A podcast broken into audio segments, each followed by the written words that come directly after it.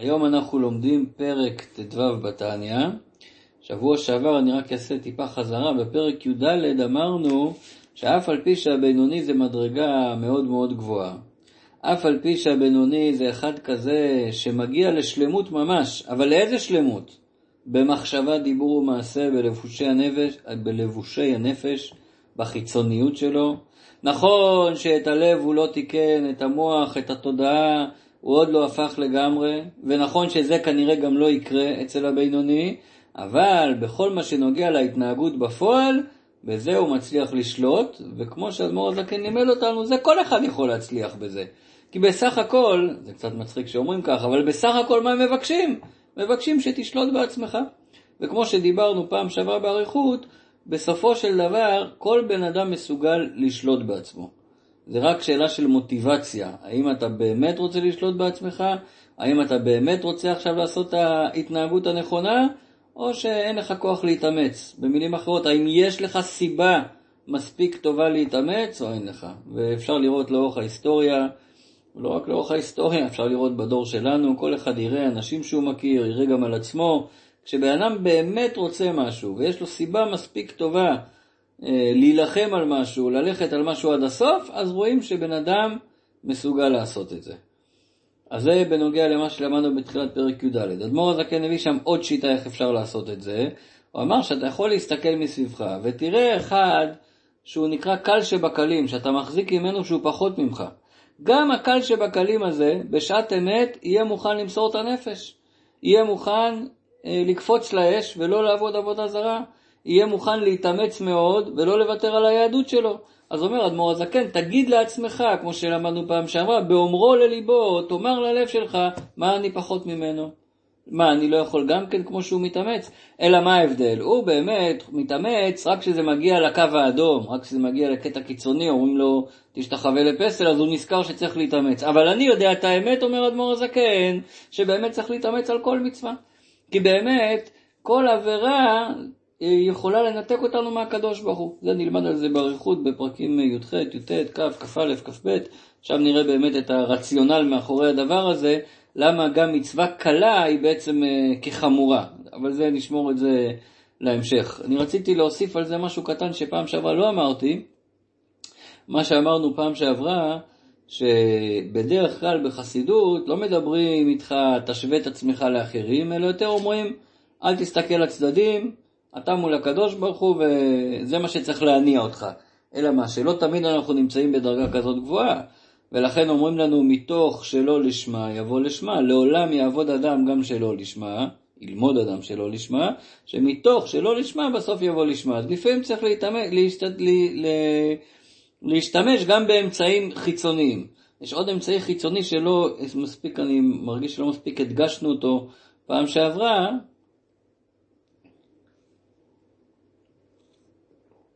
שגם כלפי עצמך, בלי להסתכל על אחרים, אתה יכול להשתמש באמצעי חיצוני. איזה אמצעי חיצוני? אז יש סיפור מפורסם מחסיד של אדמו"ר הזקן, שמספרים על החסיד הזה שהוא היה בינוני בזכות הגאווה שלו. מה הכוונה בינוני בזכות הגאווה שלו? הכוונה שכל פעם שהוא הרגיש שהוא עומד לעבור עבירה, אז מה היה אומר לעצמו כדי לעצור את עצמו מלעבור את העבירה? היה אומר, אני, שאני חסיד של אדמו"ר הזקן, אני אעשה עבירה כזאת? אני, שאני בן למשפחה כזאת מיוחסת, אני אפול בכזה דבר קטן? זאת אומרת שבן אדם יכול להשתמש גם בדבר הזה. פה, במה הוא משתמש? כביכול הוא משתמש בכבוד שלו, משתמש בדימוי עצמי שלו. זה לא מתאים שאני אתנהג בשונה ממה שאני מאמין שאני. זה לא מתאים שאני אתנהג בצורה שהיא לא מכבדת אותי. אז אפילו שזה גם כן דבר חיצוני, בן אדם יכול להשתמש בזה בשביל שיחזיק את עצמו שלא יעבור עבירה.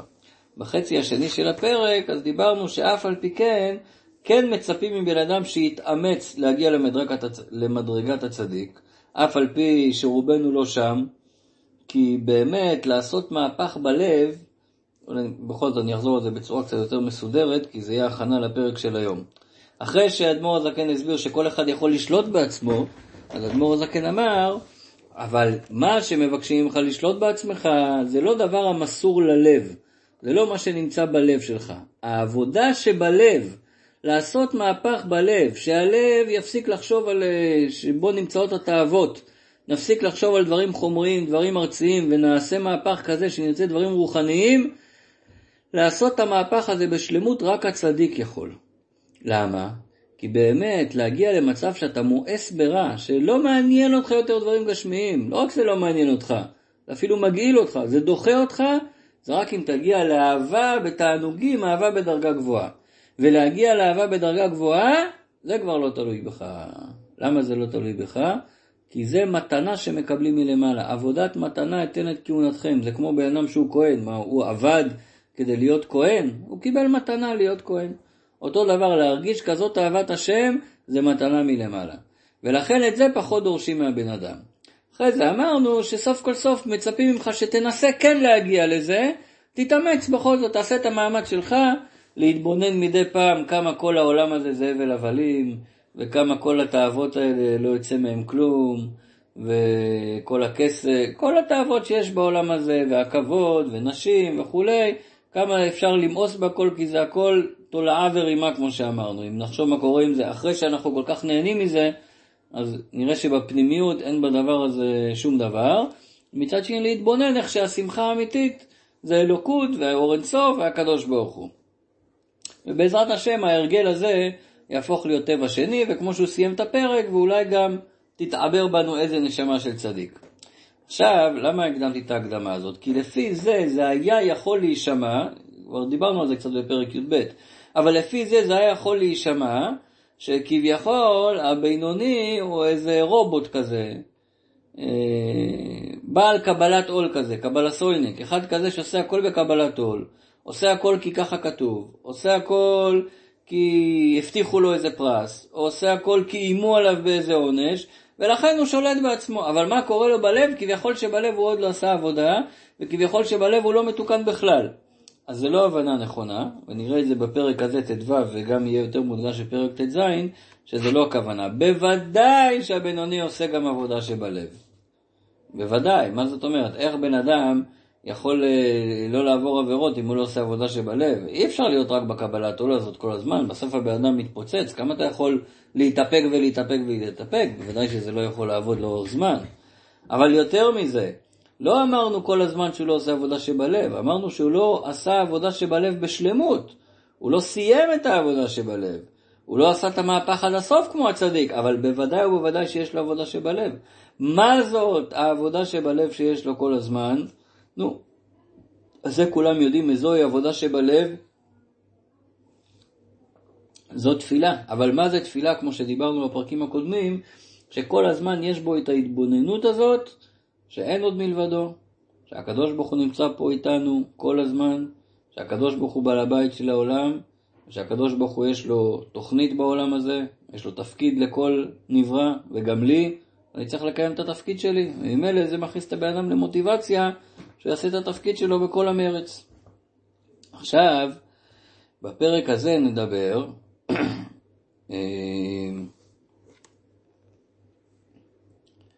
עכשיו בפרק הזה אדמו"ר הזקן ידבר מה זה באמת העבודה הזאת שבלב ועד כמה העבודה הזאת היא הכרחית.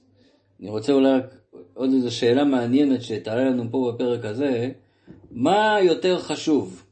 האם יותר חשוב התוצאה שהבן אדם מגיע אליה, או העבודה והמאמץ שהבן אדם עושה כדי להגיע לתוצאה? אז בדרך כלל, בעולם לא כל כך מחשיבים את המאמץ ואת העבודה של הבן אדם. רוצים תוצאות בפועל. ולא מסתכלים איך הבן אדם מגיע לתוצאות האלה. כביכול שבעולם התחרותי וההישגי וכולי, זה לא כל כך משנה איך הגעת לזה, העיקר שהגעת. אבל אנחנו יודעים, כל מי שעובד בהוראה, בחינוך, וכולנו מחנכים של הילדים שלנו, אנחנו יודעים שזה לא פייר להסתכל רק על התוצאות. כי יש אחד שנולד עם אה, נתוני פתיחה מאוד טובים, וקל לו להגיע לתוצאות, ויש אחד שנולד עם נתוני פתיחה הרבה יותר קשים, בין אם זה המנת משכל שלו, בין אם זה הטבע שלו, בין אם זה כמה היצר שלו חם, בין אם זה המשפחה שהוא נולד בה, הזמן שהוא נולד בו, האזור שהוא נולד בו, יש כל כך הרבה משתנים שיכולים אה, להשפיע, אז נכון שבסוף כל אחד יוכל לצאת מעצמו וכולו וכולו וכולו, אבל בפועל יש כאלה שקל להם יותר ויש כאלה שקשה להם יותר. אז אם אנחנו נשפוט רק לפי התוצאות, אז מה לגבי העבודה של הבן אדם? פה אנחנו נראה בפרק הזה איך הקדוש ברוך הוא מסתכל. בוודאי שהקדוש ברוך הוא לא מסתכל רק על התוצאה, כי הקדוש ברוך הוא בוחן כליות ולב, הוא יודע בדיוק כל אחד מה עובר עליו, מאיפה הוא התחיל ואיפה הוא נמצא, והוא יודע האם זה שהגעת לתוצאה זה כי זה בא לך בקלות, או שזה בא לך במאמץ. בפרק הזה נראה שלא רק שהעבודה לא פחות חשובה מהתוצאה, אלא לקדוש ברוך הוא חשוב שיהיה עבודה. ועבודה, הפירוש של המילה עבודה בעברית, זה לא, בלשון הקודש, זה לא כמו שאנחנו מפרשים היום בעברית המודרנית, או לפחות איך שהתרגלנו לפרש, שבן אדם אומר אני הולך לעבוד, הכוונה הולך למקום הזה, שכשאני שם כמה שעות ביום אני מקבל משכורת בסוף היום. עבודה, בפירוש המקורי שלה, עבודה זה מלשון עיבוד אורות. עיבוד אורות זה עבודה מאוד מאוד מאמצת. לקחת אור של בהמה, שזה הדבר הכי גס שיש, זה נקרא בורסקי, מי שעובד בזה. זו עבודה עם ריח מאוד מאוד רע, ובסופו של דבר מביאים את האור שהוא מעובד למצב שהוא רך, ואפשר אפילו לעשות ממנו קלף ולכתוב עליו, או להבדיל שעושים ממנו בגדים. אז עבודה זה מאמץ מאוד מאוד קשה. אז אנחנו נראה שאצל הקדוש ברוך הוא לא פחות חשוב מהתוצאה, הוא רוצה לראות את העבודה שלנו. אז בואו נראה את כל זה בפנים. אנחנו בעמוד 40, אמצע עמוד, פרק ט"ו. ובזה יובן מה שלמדנו בפרקים האחרונים לגבי הבינוני, לפי זה יובן מה שכתוב, זה כתוב בנביא, בנביא מלאכי, שהוא אומר כך, משפט שנשמע קצת תמוה שקוראים אותו פעם ראשונה. ושפטם וראיתם בין צדיק לרשע, בין עובד אלוקים לאשר לא עבדו. זה נראה לכאורה שהפסוק הזה הוא כפול וסתם חוזר על עצמו. צדיק ורשע זה עובד אלוקים ואינו עבדו, ככה זה נשמע. ושתפתם וראיתם בין צדיק לרשע ובין עובד אלוקים שזה צדיק, לבין אינו עבדו שזה רשע, ככה זה נשמע. באמת אה, הגמרא שואלת את השאלה הזאת, והגמרא שמסבירה שאשר לא עבדו הוא לא רשע, הוא גם צדיק. לא צדיק על פי תניא, כמו שאנחנו לומדים פה, אבל הכוונה הוא גם כן יהודי כשר. רק מה, אשר לא עבדו, כמו שנראה בהמשך, הוא לא לומד הרבה אה, כמו שאשר עבדו לומד. אבל לכאורה משמע מהגמרא, שבפסוק הזה הצדיק, עובד אלוקים ולא עבדו, הם כולם צדיקים. צדיקים הכוונה יהודים כשרים, לא רשעים. ורק הרשע הוא רשע. אדמו"ר הזקן יסביר את הפסוק הזה בצורה אחרת, והוא יסביר שיש פה ארבע דרגות. יש צדיק בדרגה אחת, יש רשע דרגה שנייה, ועובד אלוקים ואשר לא עבדו הם כביכול שני דרגות בבינוני. זאת אומרת כביכול, כי תכף נראה שאשר לא עבדו, אף על פי שהוא גם נקרא בינוני, אבל לא זה עיקר הכוונה של בינוני. אבל בואו נראה את זה בפנים. שההפרש בין עובד אלוקים לצדיק הוא שעובד הוא לשון הווה. מה הכוונה? שהוא באמצע העבודה שהיא המלחמה עם היצר הרע להתגבר עליו ולגרשו מהעיר קטנה, שלא יתלבש באיברי הגוף, שהוא באמת עבודה ועמל גדול להילחם בו תמיד, והיינו הבינוני. איך אדמו"ר הזקן מוכיח שהדרגה שכותבת פה, כתוב, כתובה פה, עובד אלוקים, זה הולך על הבינוני ולא על צדיק, הוא אומר, עובד זה אחד שכרגע עובד. לעומת זאת, מה אנחנו למדנו? שמה ההבדל בין צדיק לבינוני? שצדיק כבר סיים את העבודה. על כל פנים את העבודה של להתגבר על הרע בלב, את העבודה הזאת הוא סיים. וביירת וגירשת הרע מקרבך. הוא כבר גירש את הרע שבו. הרגו בתענית, כבר אין לו יצר הרע. אז לא מתאים להגיד עליו שהוא עובד. עובד הכוונה שכרגע הוא עובד. כביכול עובד הוא מתלמד עדיין, הוא עוד לא הגיע להמשך שלו, לתואר עצמו, כמו שתכף נראה שהוא יגיד שצדיק נקרא עבד השם. עבד השם, הכוונה שהוא כבר, זה כמו בן אדם למד באוניברסיטה כמה שנים, אז שלוש שנים קראנו לו סטודנט, אחרי שלוש שנים עכשיו הוא קיבל את התואר, עכשיו הוא קיבל את המקצוע שהוא עובד. אם הוא למד רפואה, זה שבע שנים, עכשיו הוא רופא, עד עכשיו הוא היה סטאג'ר, הוא היה סטודנט, עכשיו הוא מקבל את השם תואר שלו. אז זה שכתוב פה על העובד אלוקים, לא עבד אלוקים, עובד אלוקים. זה שכתוב כאן עובד אלוקים, משמע שלא מדובר על הצדיק, כי הצדיק לא נקרא עובד, הצדיק נקרא עבד, הוא כבר סיים את העבודה, הוא כבר אחרי העבודה. עוד פעם, העבודה של להתגבר על הרע שבתוכו, יש לו עכשיו עבודה אחרת, הוא, הוא עוזר לנו, הוא מתגבר על הרע שבעולם, לא חסר לו עבודה. אבל העבודה הזאת הפנימית, הוא סיים אותה, הוא כבר גירש את הרע שבקרבו. אז מי זה שכתוב עליו שהוא עובד, שהוא עדיין באמצע העבודה, אז זה לא יכול להיות הצדיק. אז מי זה יכול להיות? זה הבינוני. בואו נקרא את זה שוב. שהוא שעובד הוא לשון הווה, שהוא באמצע העבודה. מה זה העבודה המדוברת? שהיא המלחמה עם היצר הרע להתגבר עליו ולגרשו מהעיר קטנה. זו המלחמה שכל כך הרבה דיברנו עליה בתניא, בפרק ט', בתחילת התניא. זו המלחמה שכל אחד מאיתנו אה, מרגיש וחווה ועובר. איזה מלחמה? שמרגישים שיש יצר הרע בלב. ומרגישים שיצר הרע הזה מושך אותנו לתאוות, או מישהו יותר יסוד האש מושך אותנו לכעס, מושך אותנו לגאווה, ואנחנו צריכים להילחם, להזכיר לו כל הזמן, מה אתה מתגאש, קדוש ברוך הוא? מה אתה הולך אחרי התאוות? זה שקר, זה הבל הבלים, זה לא אמיתי, יש אלוקות. מה אתה הולך אחרי הוללות וליצנות? מה יוצא מזה? יש לך תכלית, יש משימה בחיים. מה אתה נופל לעצבות? אין עוד מלבדו, הקדוש ברוך הוא איתנו תמיד. אז כל אחד, אז, אז המלחמה היא כל פעם להתגבר על זה.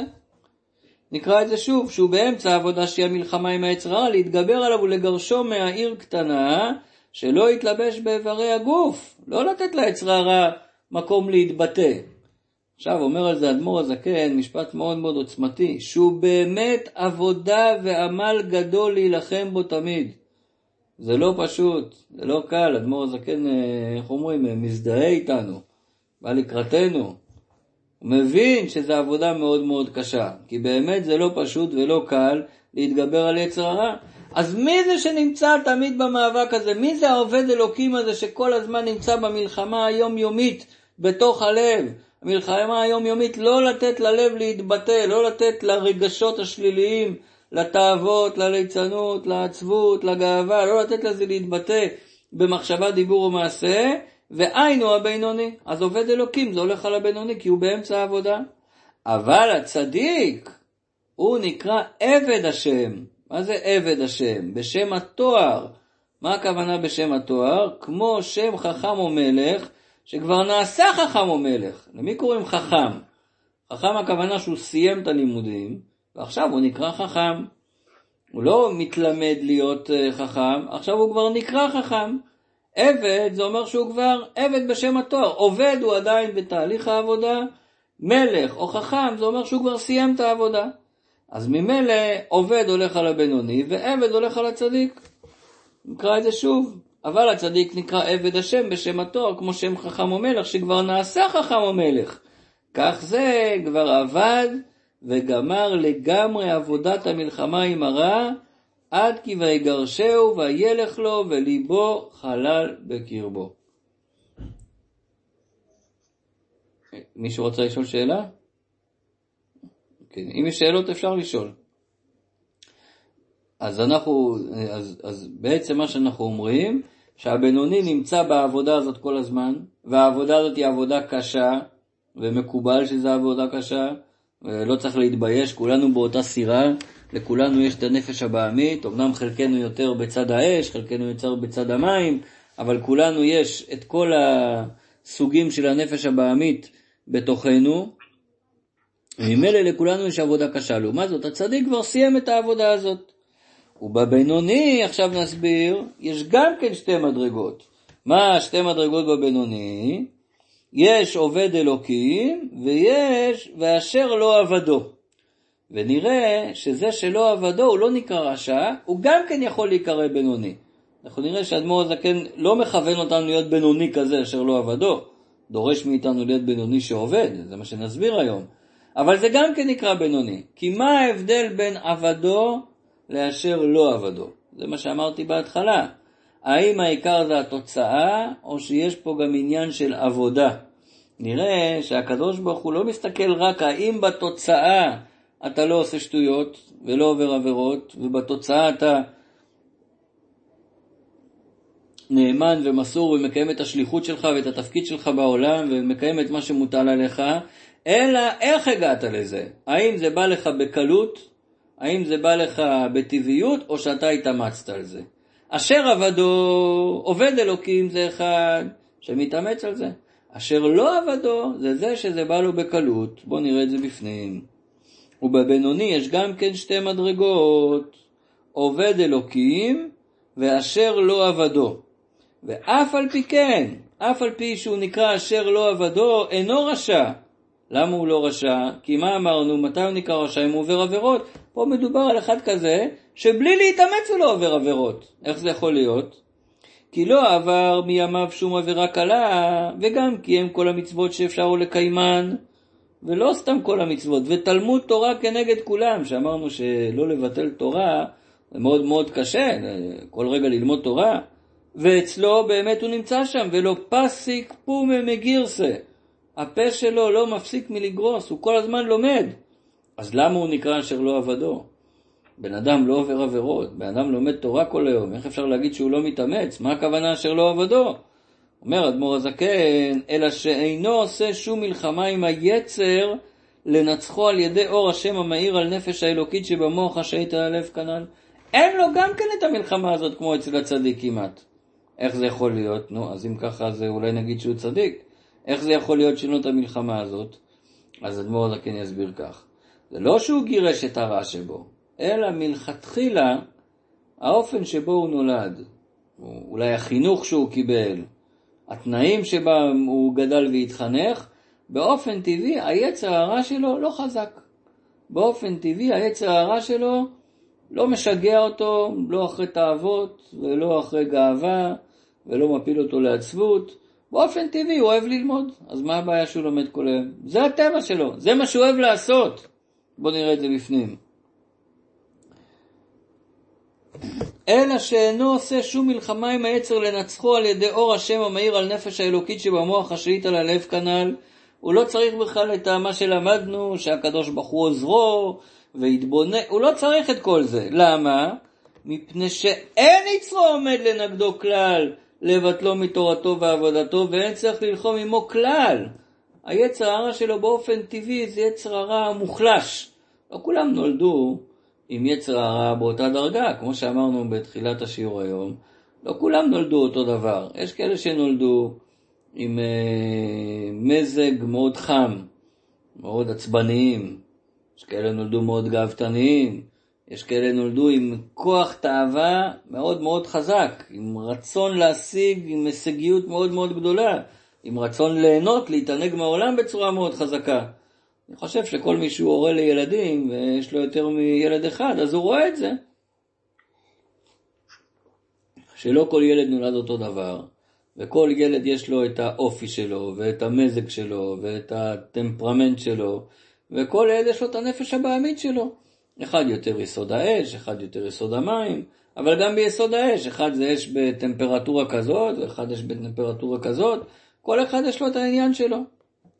אז זה מה שאומר אדמו"ר הזקן, הבינוני אשר לא עבדו זה אחד כזה שהיצר שלו, הוא קיבל יצר הרע מוחלש, כגון שהוא מתמיד בלימודו בטיבו מתולדתו על ידי תגבורת המרה שחורה. מרה שחורה זה בן אדם שבטבע שלו אוהב לשבת עם עצמו.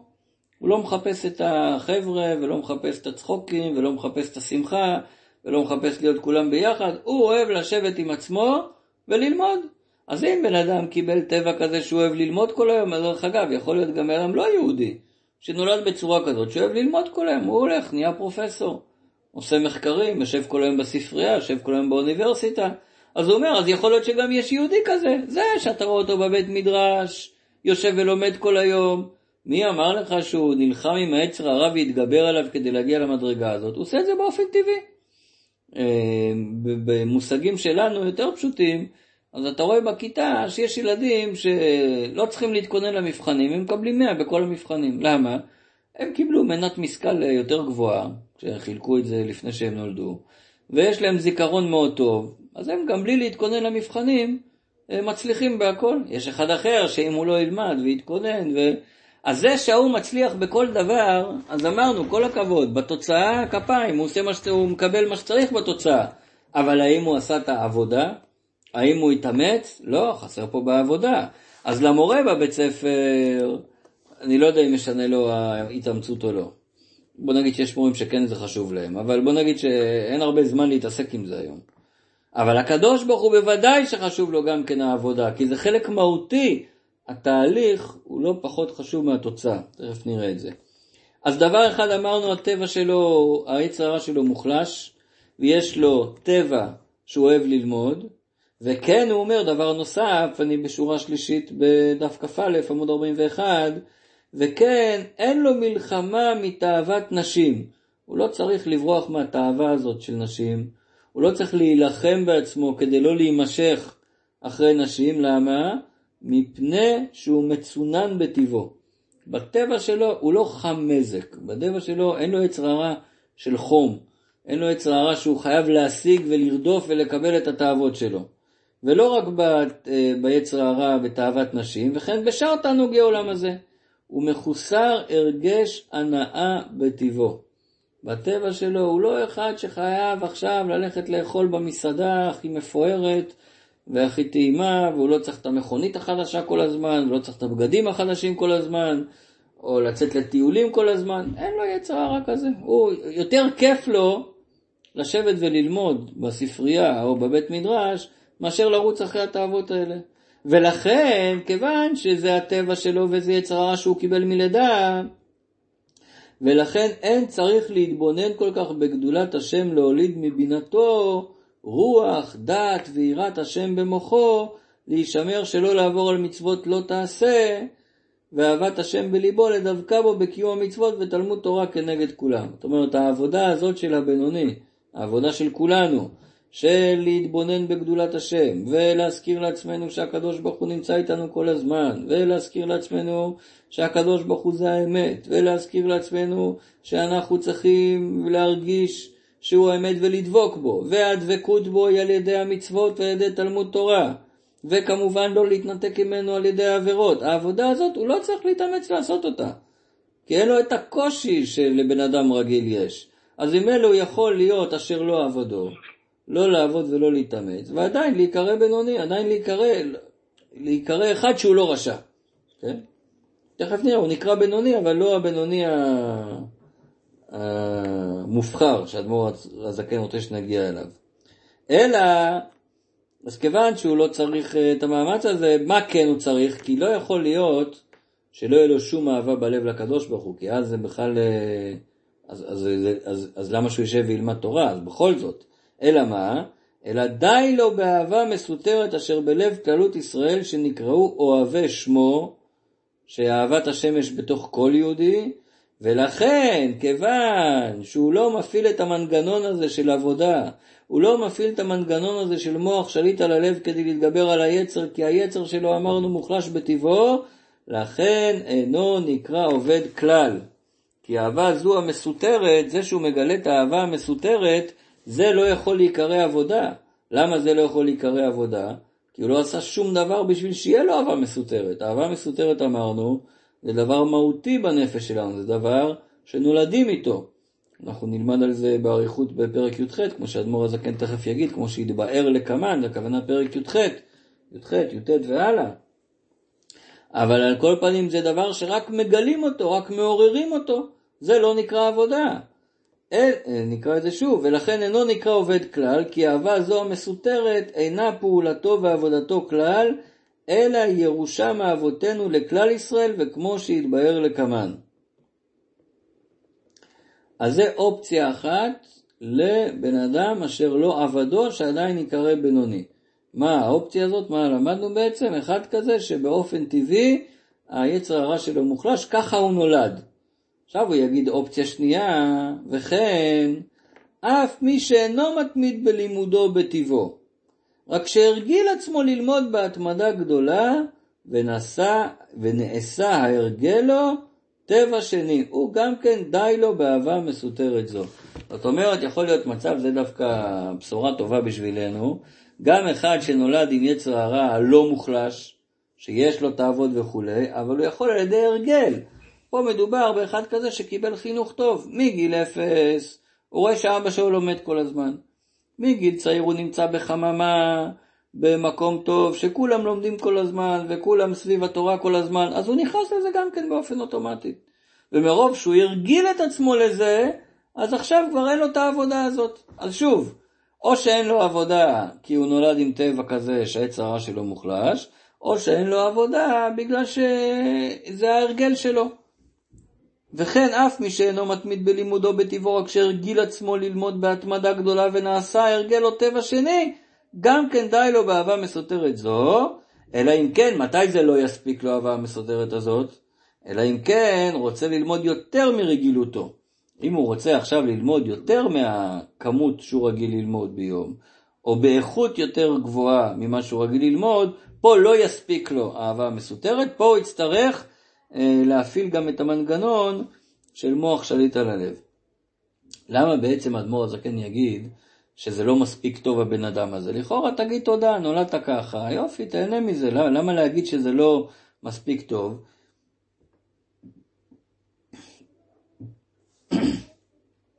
אז מה שאדמו"ר הזקן יגיד, וזה מובא גם בשיחות של הרבי,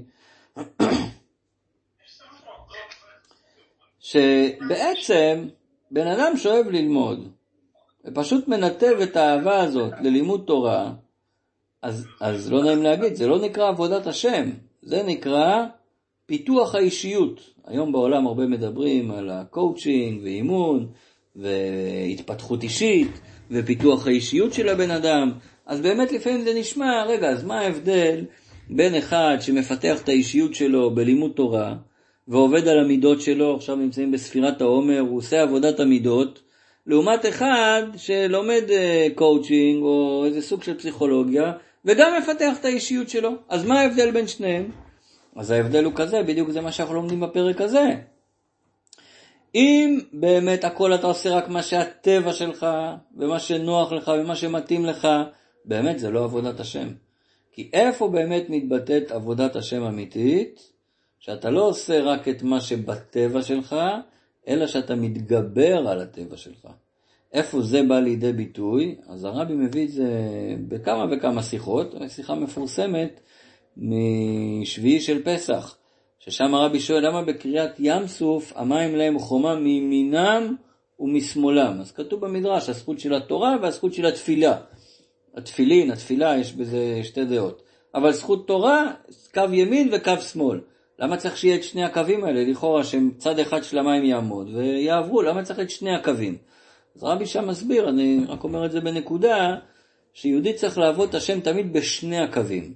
גם בקו הימין תורה וגם בקו השמאל תפילה. גם בקו הימין חסד וגם בקו השמאל גבורה. למה את שני הקווים? מה רע? אתה טוב בחסד, זה הכיוון שלך, תתמקד, תעשה רק חסדים. למה אתה צריך שיהיה לך גם את קו הגבורה? למה? כי אם אתה עושה רק מה שאתה טוב בו, אגב, זה דבר חשוב לעשות מה שאתה טוב בו, זה מתנה שקיבלת, צריך לפתח אותה. אם זה הכישרון שלך, זה השליחות שלך, הכל טוב ויפה. אבל אם אתה עושה רק את זה, אז בעצם אנחנו לא יודעים האם אתה עובד את השם או שאתה מפתח את האישיות שלך. מה ההוכחה שאתה עובד את השם, לא עובד את עצמך, לא מפתח את עצמך. מה ההוכחה שאתה עובד אותו? זה שאתה מוכן לעשות גם דברים שהם נגד הטבע שלך. ולכן, יכול להיות שבן אדם, זה עכשיו תשובה למה ששאלנו בהתחלה, יכול להיות שבן אדם יגיע לכל התוצאות שצריך להגיע, אבל הוא לא יתאמץ על זה, הוא לא עבד על זה, הוא לא נלחם עם הטבע שלו, הוא לא יתגבר על הטבע שלו, אז הקדוש ברוך הוא לא מסתכל רק על התוצאה בפועל, שהיא חשובה בפני עצמה, הוא מסתכל איך הגעת לזה, ואיך הוא רוצה שתגיע לזה, דווקא מתוך מאמץ, דווקא מתוך עבודה קשה, כי זה ההוכחה שאתה לא עובד את עצמך, אתה עובד את הקדוש ברוך הוא. עכשיו, תראו דבר מעניין. למה יש אנשים שאוהבים לעבוד, יש אנשים שלא אוהבים לעבוד? או למה יש אנשים שכשאתה אומר להם שצריך להתאמץ, אז הם עכשיו אה, רוצים לברוח מפה, כי הם לא אוהבים להתאמץ בחיים, ויש כאלה שדווקא נהנים ממאמץ, אז שימו לב, כולם אוהבים להתאמץ. להתאמץ זה דבר טוב, זה עושה טוב לנפש. השאלה היא, האם אתה מתאמץ כי אתה רוצה להתאמץ, או שאתה מתאמץ כי הכריחו אותך להתאמץ. כל עוד שבן אדם נכנס למקום של המאמץ בעל כורחו, אז הוא שונא את המאמץ הזה, והוא לא רוצה להתאמץ. אבל אם בן אדם הבין את המעלה שבזה, ולכן הוא רוצה לעשות את זה, זה נראה אחרת לגמרי. אני אתן לכם דוגמה.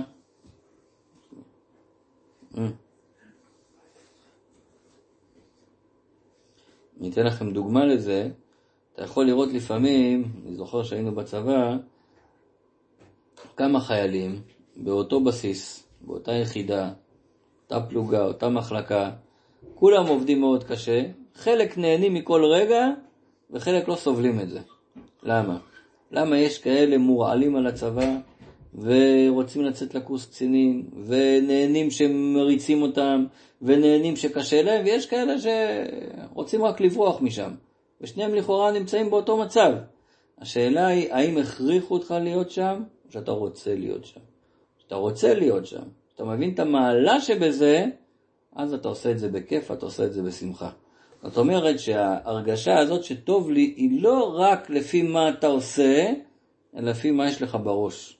כשאתה מבין את המשמעות של הדבר, אז זה נראה אחרת.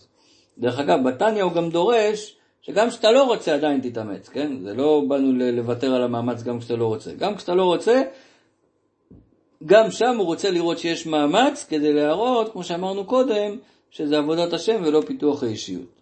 עכשיו, לפי זה אדמו"ר הזקן יסביר, אז מה ההבדל בין עובד אלוקים לאשר לא עבדו? סליחה, הוא יסביר מה שהגמרא אומרת על זה. קודם לא הסברנו מה הגמרא אומרת. הגמרא אומרת שמי נקרא עובד אלוקים ומי נקרא אשר לא עבדו? אומרת הגמרא שמי שחוזר על הלימוד שלו מאה פעמים, הוא נקרא שלא עובד את השם. מתי הוא נקרא עובד השם? עובד אלוקים? שהוא חוזר על הלימוד 101 פעמים. פעם אחת יותר שהוא לומד, זה מעביר אותו ממקום שלא עבדו למקום שעבדו. לכן, זה מה שאמרנו בהתחלה, ששניהם נקראים צדיקים, צדיקים אה, כשרים הכוונה, אה, צדיק באופן כללי, לא על פיתניה, כי שניהם לומדים, זה מאה פעמים, זה מאה ואחת, הפעם האחת, אז בסדר, אז הוא אה, עבדו והוא אשר לא עבדו, אבל שניהם לומדים כל הזמן. פה אדמו"ר הזקן יסביר, שניהם בינונים. מה הכוונה שניהם בינונים? שניהם לומדים תורה ולא עוברים עבירות. רק אשר עבדו 101 פעמים הוא מתאמץ, ואשר לא עבדו 100 פעמים הוא לא מתאמץ. לכאורה ללמוד 100 פעמים זה לא מאמץ, לשנות, לחזור, עכשיו סיימנו את הפרק הזה, בואו נלמד אותו עוד 99 פעמים. זה לא מאמץ עכשיו לחזור עליו עוד 99 פעמים? בוודאי שזה מאמץ. אז מה הגמרא מתכוונת שרק מהפעם המאה ואחד זה נקרא שאתה מתאמץ? אז אדמו"ר הזקן יסביר, זה גם הגמרא מביאה את המשל שם, שבזמן שלהם כולם למדו מאה פעמים. זה היה הרגילות המקובלת לחזור על דבר מאה פעמים. ככה גם זוכרים את זה בעל פה, כולם לומדים מאה פעמים. מי שעושה מעבר לרגילות, פעם אחת, פעם אחת האקסטרה הזאת, זה מעביר אותך מהסטטוס של לא עבדו לסטטוס של עובד אלוקים. למה? כי עשית אקסטרה. איפה הקדוש ברוך הוא בוחן אותך? איפה המבחן של עבודה אמיתית? שאתה יוצא מהרגילות שלך. שאתה עושה מעבר לכוחות הרגילים שלך, שאתה מתגבר על הטבע שלך, כמו שאמרנו קודם, שם המבחן האמיתי של הבן אדם. בואו נראה. ובזה יובן אמצע עמוד, אה, דף כ"א עמוד 41. ובזה יובן מה שכתוב בגמרא, שעובד אלוקים, דעובד אלוקים היינו מי ששונה פרקו מאה פעמים ואחד, ולא עבדו, היינו מי ששונה פרקו מאה פעמים לבד. שואל אדמו"ר הזקן על הפעם אחת הזאת, והיינו מסביר, משום שבימיהם היה רגילות לשנות כל פרק מאה פעמים. זה היה הרגילות כמו שאמרנו בעל פה. כדאי טעתם בגמרא, כמו שהגמרא מביאה שם, משל משוק של חמרים. אה, חמר זה מי שמנהיג את החמור. היום אתה שוכר אה, טנדר לעשות הובלה, פעם היית שוכר חמר וחמור, היום אתה שוכר את הנהג ואת הטנדר. אז שם כתוב בגמרא שבשוק של החמרים, אם אתה רוצה לקחת עכשיו חמור ולסחוב את המסע שלך, אה, מרחק של עשר פרסאות. כמה זה עולה? הוא אומר שנזכרים לעשר פרסי בזוזה, זוז אחד לעשר פרסאות. ואם אתה רוצה אחרי עשר פרסאות האלה להגיד לו, תשמע, אני צריך עוד קילומטר אחד לנסוע.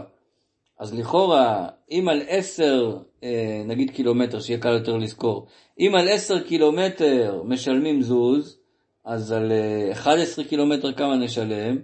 לכאורה, זוז נקודה אחד.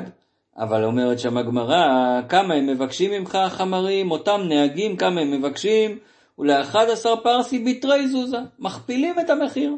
בסך הכל ביקשת עוד 10% הליכה, עוד קילומטר מתוך עשרה, כמה הם לוקחים על זה? כפול במחיר.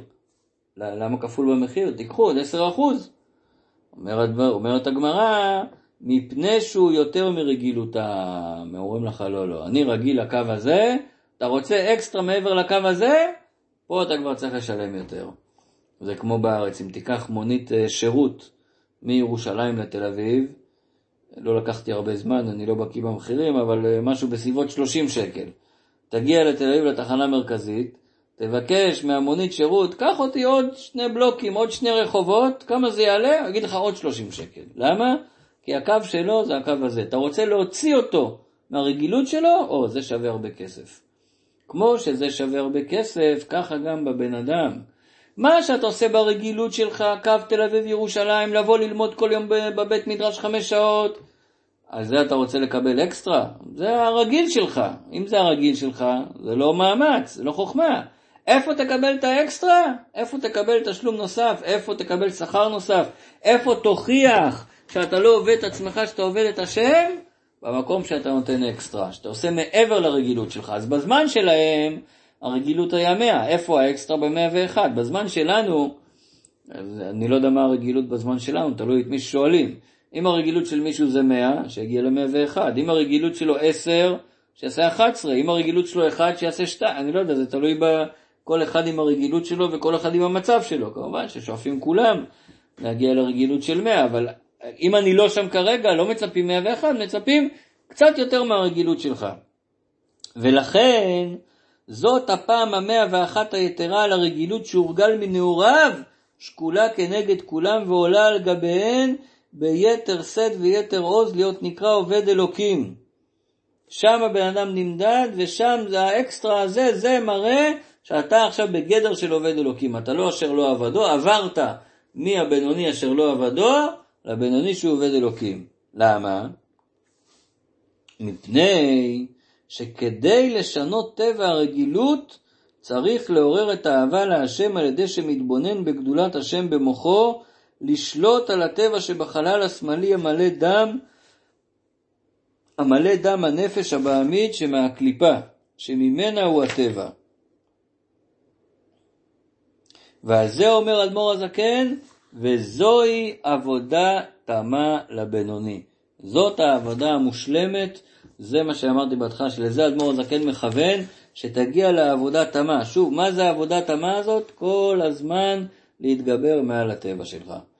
עד כדי כך שהרבי מסביר בפרשת בעלותך, ששם לומדים על שלהב את העולם מאליה, שצריך להדליק את הנר, ככה אהרון הכהן היה מדליק את הנרות עד שהם היו כבר נדלקים מעצמם והאש הייתה הולכת וגדלה, והרבי מסביר שזה עניין של חינוך, כל אחד הוא אהרון הכהן אה, בבית שלו, כל אחד אהרון הכהן ביחס לנשמות אחרות, להדליק אותם, המנורה זה מסמל את הנשמות.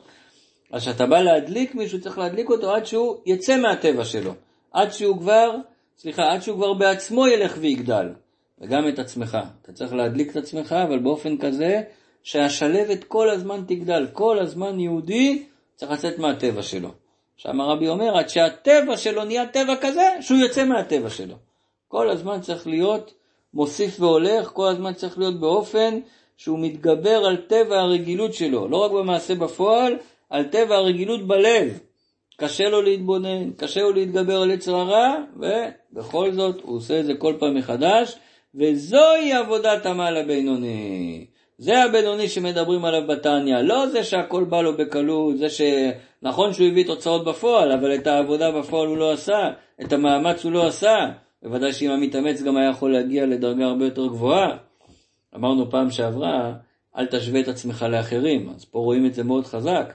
אל תסתכל מול אחרים כמה הוא למד וכמה אני למדתי, כמה הוא הצליח וכמה אני הצלחתי. מה אתה יודע מי הוא, מה הוא, מה עובר עליו, מה יש לו בלב. תהיה כמו רב זושה מהניפולי. הוא היה אומר, אני לא מסתכל מה אני לעומת אחי, מה אני לעומת צדיקים אחרים, לעומת משה רבנו, אברהם אבינו, מה אני לעומת מה שאני.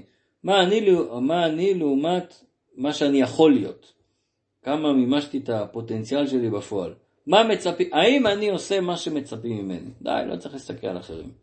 מה שמצפים ממני, להתגבר על הטבע, האם אני מתאמץ? האם אני עובד קשה? או שאני באתי להעביר את הזמן בכיף ולא מתאמץ. אומר אדמו"ר הזקן, מה העבודה תמה, תמה מלשון שלמה לבינוני? זה שעובד מתוך מאמץ, שעובד מתוך יגיעה, שמתאמץ כל הזמן ללכת נגד טבע הרגילות שלו. אז אנחנו רואים שזה לא רק פיתוח האגו, פיתוח האישיות, אז רואים שזה עבודת השם.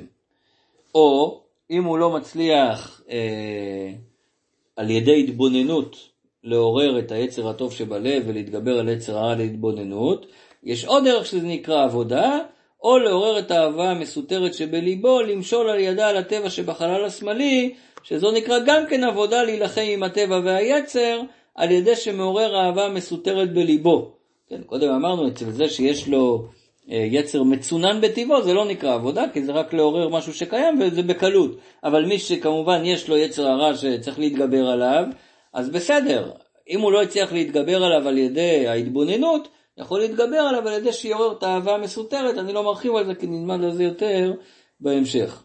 מה שאין כן, מסכם את הפרק בזה, כשאין לו מלחמה כלל, ואין אהבה זו מצד, אז אה, סליחה, מה שאין כן כשאין לו מלחמה כלל, אז אין אהבה זו מצד עצמה נקראת עבודתו כלל. זה לא נקראת העבודה שלו, זה לא נקרא עבודת השם, לא נעים להגיד, אדמו"ר הזקן חותך את זה בצורה מאוד קיצונית, אבל זה לא נקראת העבודה שלו, זה לא נקראת עבודת השם, ולכן זה לא מה שמצפים מאיתנו. מה שמצפים זה עבודת עמל הבינוני, זה להיות כל הזמן במצב שאתה מודע לזה שיש יצר הרע, ואתה מתגבר עליו ומתאמץ להתגבר עליו, ולא עושה רק מה שבטבע שלך, כמו שהזכרתי קודם, לפעמים כן צריך ללכת לפי הטבע שלך ולפי הכישרונות שלך, אבל צריך תמיד שיהיה גם את האפקט הזה שאיפה שקשה לך, כמו שמוסבר בחסידות, שאיך בן אדם יודע איפה התיקון שלו, איפה שקשה לו.